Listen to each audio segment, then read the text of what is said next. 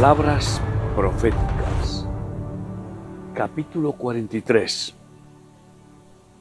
Inmediatamente después de realizar el pacto de los siete años con Israel, el anticristo, con el Papa Mundial de la Iglesia Ecuménica, la, la Iglesia formada por la gran ramera del fin, babilónica, y completamente pues eh, contaminada, será el falso profeta quien la dirija, eh, pues juntos van a activar a sus prosélitos religiosos y fanáticos servidores, utilizando todos los recursos económicos e informáticos, iniciando con ello un empadronamiento frenético mundial. Con la imposición de su marca satánica el 666, paralizando todas las actividades de los disidentes, dejándolos sin empleo, sin sanidad, sin pensiones ni ayuda económica, impidiéndoles comprar o vender, abocándolos al trueque inicialmente, pero como quedan señalados en su lista negra, perseguidos continuamente y llevándoles incluso, si persisten en su rebeldía contra la marca, a ser encarcelados y torturados para forzarles al máximo a la sumisión. Es por tanto el tiempo de la huida generalizada de la verdadera y fiel Iglesia de Cristo. A partir de ahí es donde suena la, alarma general, eh, el, gran sofá eh, de huir. Según lo manda incluso la palabra profética en Apocalipsis 12, 6. Y la mujer huyó al desierto, donde tiene lugar preparado por Dios para que allí la sustenten por 1260 días. 1260 días de sustento en el desierto, ¿cómo podrá ser? Allí,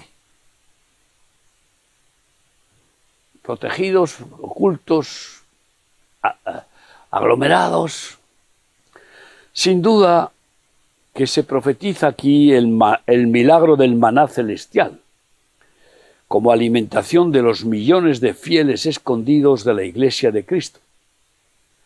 Pues todo lo acontecido a Israel es aviso profético de cumplirse en la Iglesia. Estas cosas sucedieron como ejemplos para nosotros, las experiencias que Dios eh, manifiesta con Israel con el pueblo escogido para purificarlo, perfeccionarlo, para llevarle hacia la tierra prometida, son repetidas, permitidas y eh, ordenadas por Dios a la iglesia de Jesucristo. Tres años y medio en el desierto, pues como todo debe repetirse, según lo que ya hemos mencionado de, Eclesiastés 1.9, que todo lo que es ya fue, será, ya fue y será, se repite, pues eh, el maná nunca se ha repetido, nunca ha vuelto a ser concedido por Dios en ninguna situación. Por lo tanto, eh, hay, hay esa gracia pendiente de cumplirse y será en esos tres años y medio de refugio de la iglesia mm, de millones de almas en el desierto, en ese lugar secreto que Dios ha preparado para los que han sido fieles a la palabra de su paciencia. El dragón, que es el principal calificativo de Satanás, al ser arrojado del cielo, persigue ferozmente a la iglesia, a esa iglesia avivada en todo el mundo. Es una respuesta, una reacción eh, rabiosa, como profetiza Apocalipsis 12, 13 a 16. Y cuando vio el dragón que había sido arrojado a la tierra, persiguió a la mujer que había dado a luz al hijo varón, y se le dieron a la mujer las dos alas de la gran águila para que volase de delante de la serpiente al desierto, a su lugar donde es sustentada por un tiempo y tiempos y la mitad de un tiempo. Y la serpiente arrojó de su boca tras la mujer agua como un río para que fuese arrastrada por el río. Pero la tierra ayudó a la mujer, pues la tierra abrió su boca y tragó el río que el dragón había echado de su boca. El maligno enviará a sus ejércitos aquí eh, pues simbolizados en, eh, en águila, en aguas, eh, en, en, torrentes de aguas como un río, ¿no? Para perseguir a la mujer, son ejércitos. Sin embargo, la persecución de Faraón a Israel, cuando fue liberado de su tiranía, eh, llevó a Dios a abrir las aguas del mar rojo y pasaron en seco y sin embargo después Faraón que quería pasar en seco sus, ejércitos pasaron y fueron todos ahogados. En este caso, para la iglesia, abre la tierra. Abre la tierra. ¿Eh? seguro que pues con, un terremoto, con, abre la tierra para que esos ríos de ejércitos no puedan pasar una vez que eh, eh, la iglesia ha conseguido avanzar en esa huida.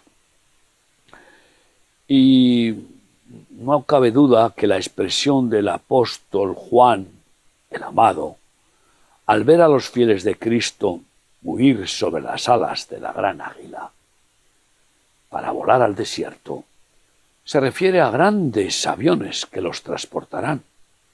Y ya hay eh, algunos que pueden albergar a 850, 900 pasajeros.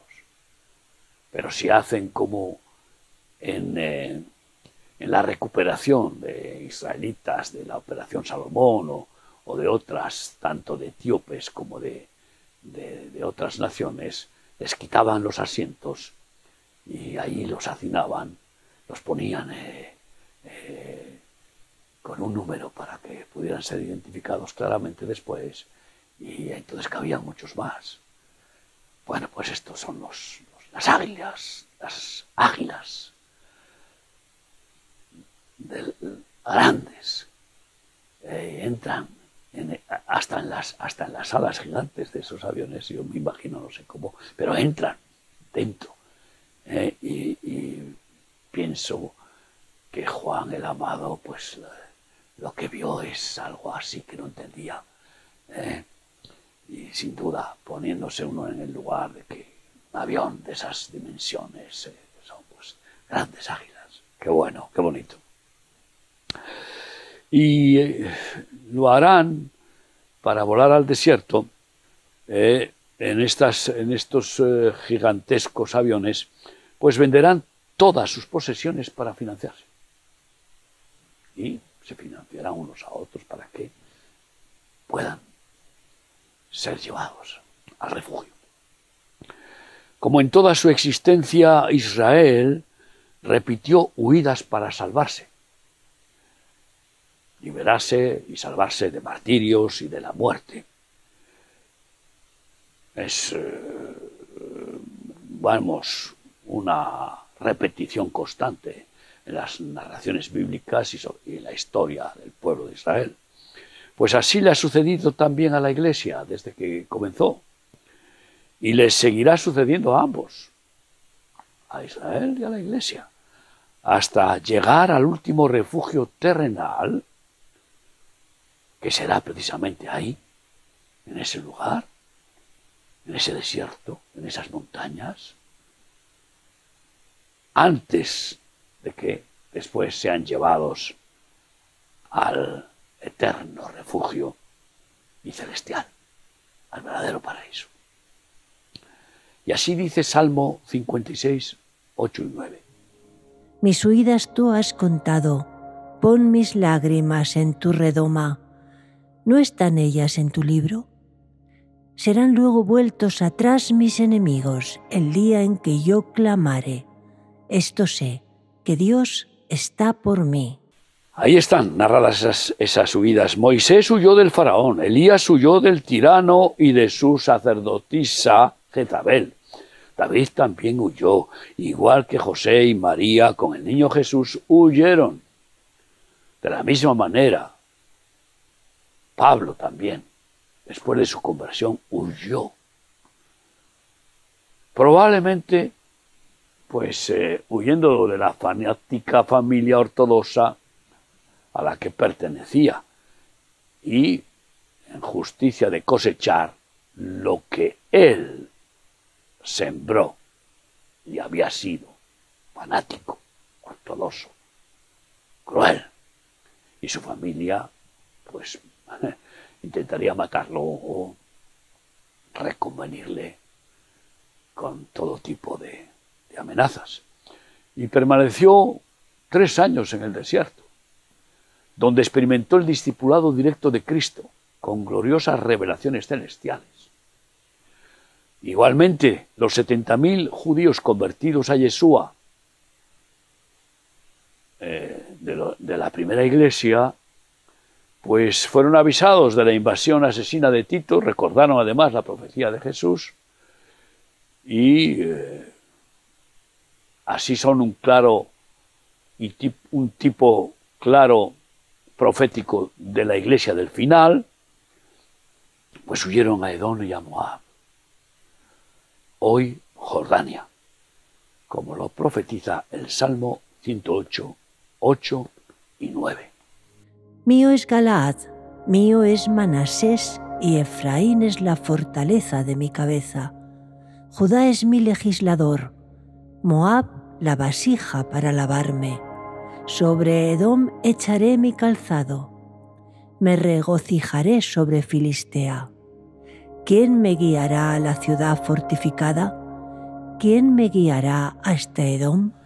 Después de ser arrasados Moab y Edom por las huestes del anticristo, usando el ejército del cuerno pequeño, probablemente como venganza palestina por haber sido expulsados de allí, pues el cuerno pequeño eh, es Palestina, pues eh, eh, también tienen una venganza pendiente contra Jordania por haber pactado paz con Israel tantos años. Pues después de esa masacre de Edom y Moab quedan como lugares despreciables incluso para el anticristo. Así dice Jeremías 48 del 39 al 46. Lamentad cómo ha sido quebrantado, cómo volvió la espalda Moab y fue avergonzado fue Moab objeto de escarnio y de espanto a todos los que están a sus alrededores, porque así ha dicho Yahvé. He aquí que como águila volará y extenderá sus alas contra Moab. Tomadas serán sus ciudades, tomadas las fortalezas. Será aquel día el corazón de los valientes de Moab como el corazón de mujer en angustias y Moab será destruido hasta dejar de ser pueblo, porque se engrandeció contra Yahvé. Miedo y hoyo y lazo contra ti, oh morador de Moab, dice Yahvé. El que huyere del miedo caerá en el hoyo, y el que saliere del hoyo será preso en el lazo, porque yo traeré sobre Moab el año de su castigo, dice Yahvé. A la sombra de Esbón se pararon sin fuerzas los que huían, mas salió fuego de Esbón y llama de en medio de Seón, y quemó el rincón de Moab y la coronilla de los hijos revoltosos. Ay de ti, Moab, pereció el pueblo de Quemos, porque tus hijos fueron puestos presos para cautividad y tus hijas para cautiverio. Por la misericordia de Dios, un remanente de los moabitas será unido al pueblo refugiado allí, que se, que se liberará de la esclavitud de los conquistadores y arrasadores de su tierra, quizá en honor a la moabita Ruth, que sabemos eh, es ascendiente de, de Jesús, de David y de Jesús. Como dice Jeremías 48, 47. Pero haré volver a los cautivos de Moab en lo postrero de los tiempos, dice Yahvé. Hasta aquí es el juicio de Moab. En el postrero de los tiempos, en el final, eh, eh, cautivos de Moab serán también eh, amparados. Por eso el arrebatamiento profetizado es de una iglesia escondida, como se hace con el Yom HaKesher, el pan escondido en la Pascua, según advierte Cantares 2, 13 y 14. La higuera ha echado sus higos y las vides en cierne dieron olor. Levántate, oh amiga mía, hermosa mía, y ven. Paloma mía, que estás en los agujeros de la peña, en lo escondido de escarpados parajes. Muéstrame tu rostro, hazme oír tu voz, porque dulce es la voz tuya y hermoso tu aspecto. Paloma mía, esposa mía, que estás escondida, levántate, levántate, asciende. ¿eh? También nos lo profetiza Cantares 4.8. Ven conmigo desde el Líbano, oh esposa mía, ven conmigo desde el Líbano. Mira desde la cumbre de la Maná, desde la cumbre de Senir y de Hermón, desde las guaridas de los leones, desde los montes de los leopardos. E incluso escondida en las guaridas de los leones, que son las cuevas, eh, y en los montes de los leopardos, en, en los bosques del Líbano, donde quiera que se hayan escondido, pues ven, ven, ven conmigo. También escondida en montes, cuevas, desiertos de todo el mundo, pero con un gran número de sus miembros ocultos en Moab y Edom, que es Jordania, para esperar al primogénito Israel, que convertido a Cristo se unirá con ella. Así nos dice Isaías 16, 3 y 4. Reúne consejo, haz juicio, pon tu sombra en medio del día como la noche, esconde a los desterrados, no entregues a los que andan errantes. Moren contigo mis desterrados, oh Moab, sé para ellos escondedero de la presencia del devastador, porque el atormentador fenecerá, el devastador tendrá fin, el pisoteador será consumido de sobre la tierra.